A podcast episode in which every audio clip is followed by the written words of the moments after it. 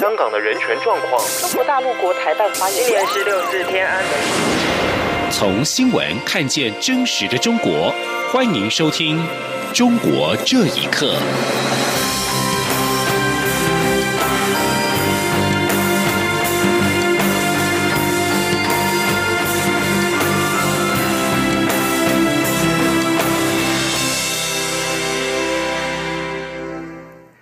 听众朋友们，晚安，欢迎收听《中国这一刻》，我是李自立。因治情疫情滞留中国湖北的国人发出了陈情呼吁书，希望政府能够同意由中国大陆东方航空执行运送。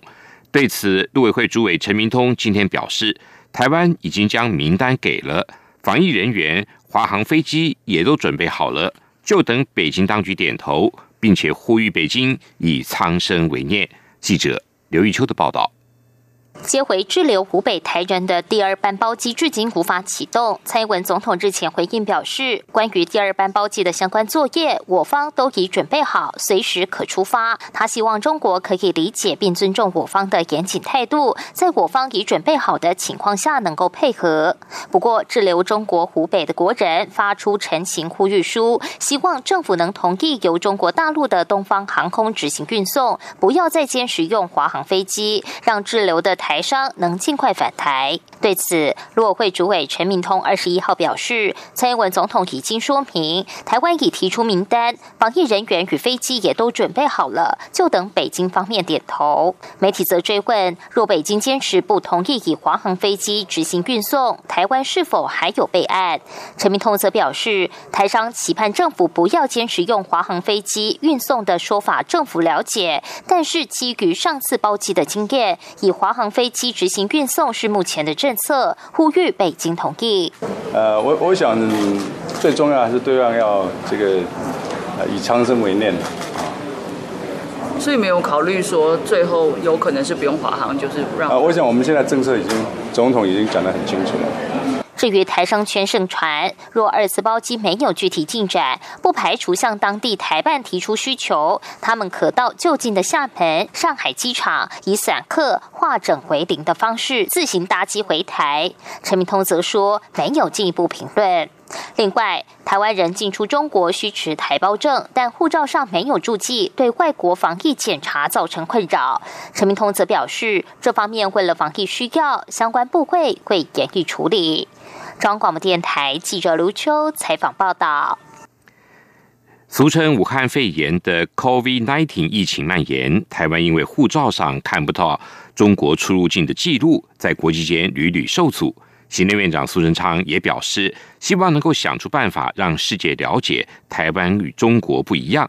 我们的防疫做得很好，也希望让台湾参加世界卫生组织，让世界看到台湾的防疫作为跟经验。记者郑林的报道。立法院新会期二十一号开议，邀请行政院长苏贞昌进行施政报告，并被质询。苏贞昌上午被问及台湾因为护照上无法追溯国人往来两岸间的出入境资料，导致国人屡受中港澳旅游禁令影响。苏贞昌表示，台湾一直都受中国影响，包括去年非洲猪瘟和今年的武汉肺炎，又不让我们参与 WHO、WHA 大会。苏贞昌表示，现在因为中国不肯在护照上盖章，才会产生这些麻烦。烦，很多国家因为看到台湾中国往来密切，从护照上又看不出来，才会误会禁止中港澳入境时把台湾卷进去。那我们很希望想出办法来，能让世界上了解啊，台湾跟中国是不一样的。我们的防疫做得很好，我们希望啊，能够参加 WHO，能够让世界看到台湾防疫的作为跟经验。相信对全世界的防疫都一定有帮助。对于斯洛伐克驻台代表妻子表示，因为只有外交人员配偶的证件，没有健保卡，在领取口罩的过程中遭到歧视。苏贞昌表示，对于住在我们国家的驻外人员，无论任何人都要拿得到包含口罩等必要的防疫资源。外交部已在协调。另外，对于立法院朝野党团将发表共同声明，持台湾参与 WHO 与 WHA，苏贞昌说，这是。符合民意，也是台湾需要的作为，能让世界看到台湾在防疫上做得很好，可以对世界做出贡献。在 WHO 会议上，有很多国家为台湾发声，仗义直言，也可以看出台湾越来越被重视。央广记者郑玲采访报道。中国大陆武汉肺炎疫情严峻，医疗人员面临高度的感染风险。继武昌医院院长因为武汉肺炎去世之后，十九号又传出了武汉市第八医院院长王平也确诊。全中国已经有三千多名医疗人员感染了武汉肺炎。民间职工表示，医护人员的防护用品奇缺，导致成为最容易感染的群体。另外，也有消息指出，武汉肺炎重症患者的死亡率已经超过五成。请听以下报道。为了防范武汉肺炎，医护人员站在防疫第一线，染病风险备受外界关注。武汉民间职工徐文丽接受自由亚洲电台采访时表示，一线工作的医护人员防护用品奇缺，有人一套防护衣穿两天，也有人自制防护用品，使他们成了最容易感染的群体。他说。病毒本身就不认人了，不管你高低贵贱之分的，病毒肯定比沙子死亡率高，而且就是来的猛，沙子还没这么猛。现在武汉的殡仪馆每天加班加点的烧人，你得烧多少人？武汉就死了几千人，一千人、两千人，他一天都给你烧完了。现在为止烧了二十多天。另外一位武汉职工表示，大部分受感染的原因，主要就是因为防护措施没有达到高标准，因此感染人数非常多。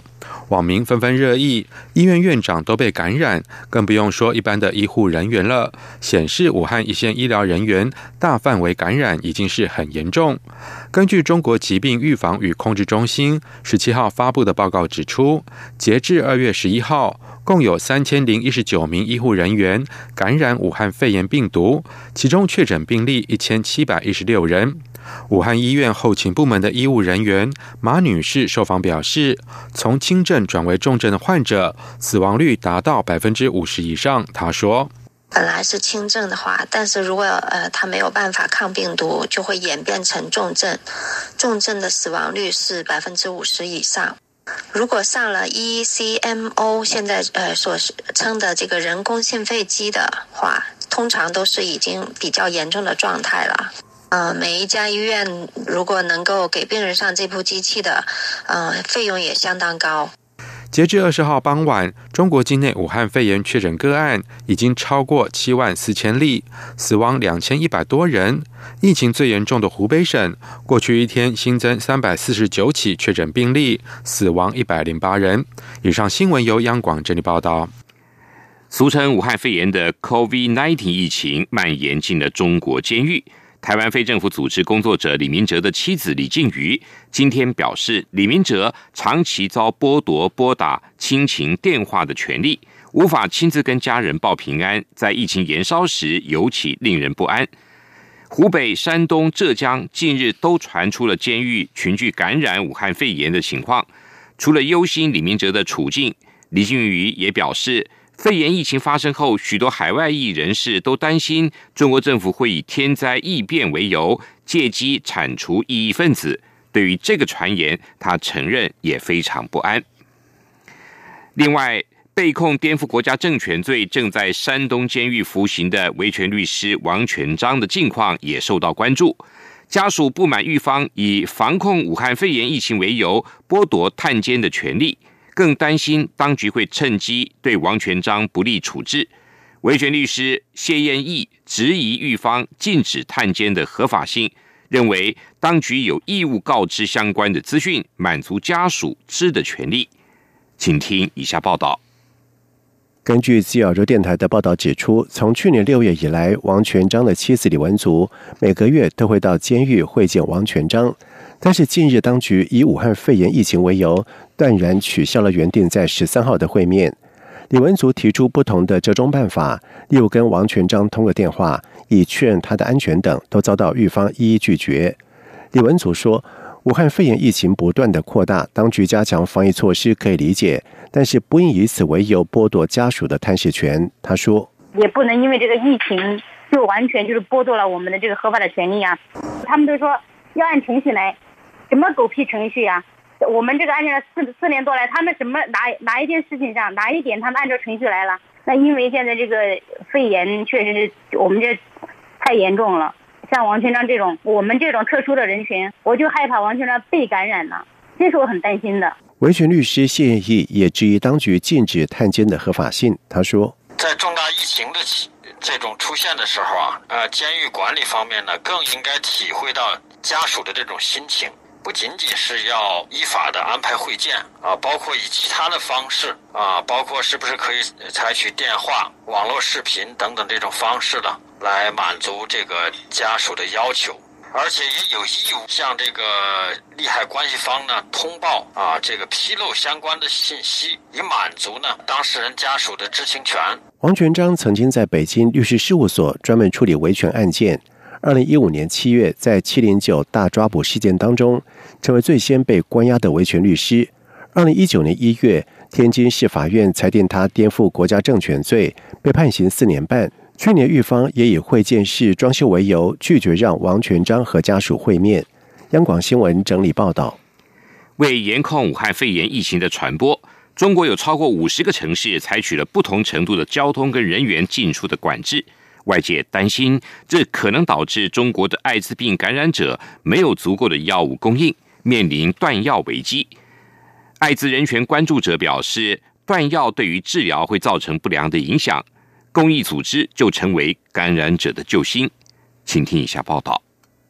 联合国艾滋病联合规划署最近查访中国超过一千名艾滋病患者，大约有三分之一的受访病人表示。为防控武汉肺炎疫情所实施的隔离和封城措施，可能使他们失去赖以续命的药物供应。当中接近一半的人表示不知道在哪里可以获取药物。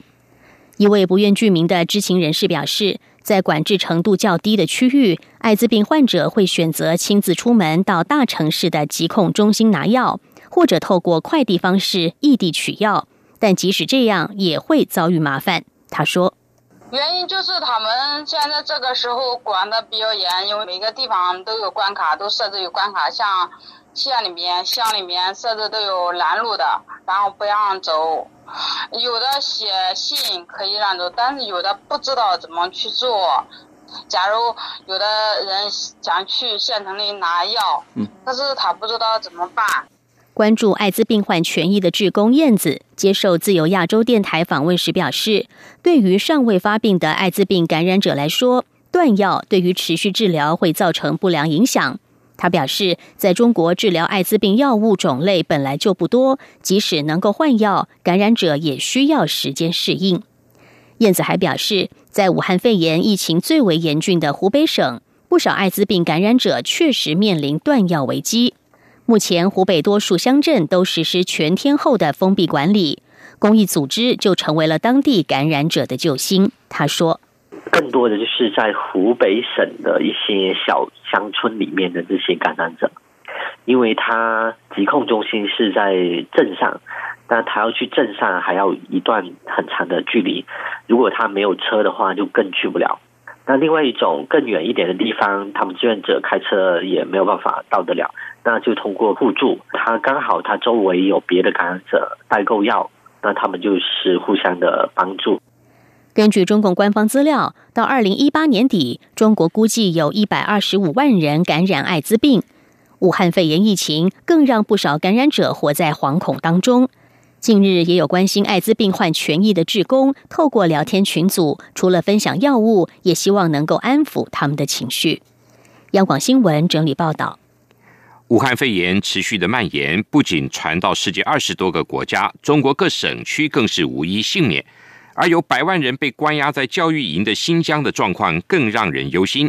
法新社今天发布了维吾尔流亡维权人士菊尔伊利哈木的专访，表示维吾尔人这十年来遭受包括被关在家中无法出门，甚至无法获得食物跟无法使用网络的对待，这些遭遇。与目前武汉肺炎病患面临的隔离遭遇极为相似，但维吾尔人的自由跟人权更加受到限缩。因此，菊尔伊利哈木呼吁人们更应该关切并且体会维吾尔人在教育营中被隔离的处境。以上，中国这一刻，谢谢您的收听。这里是中央广播电。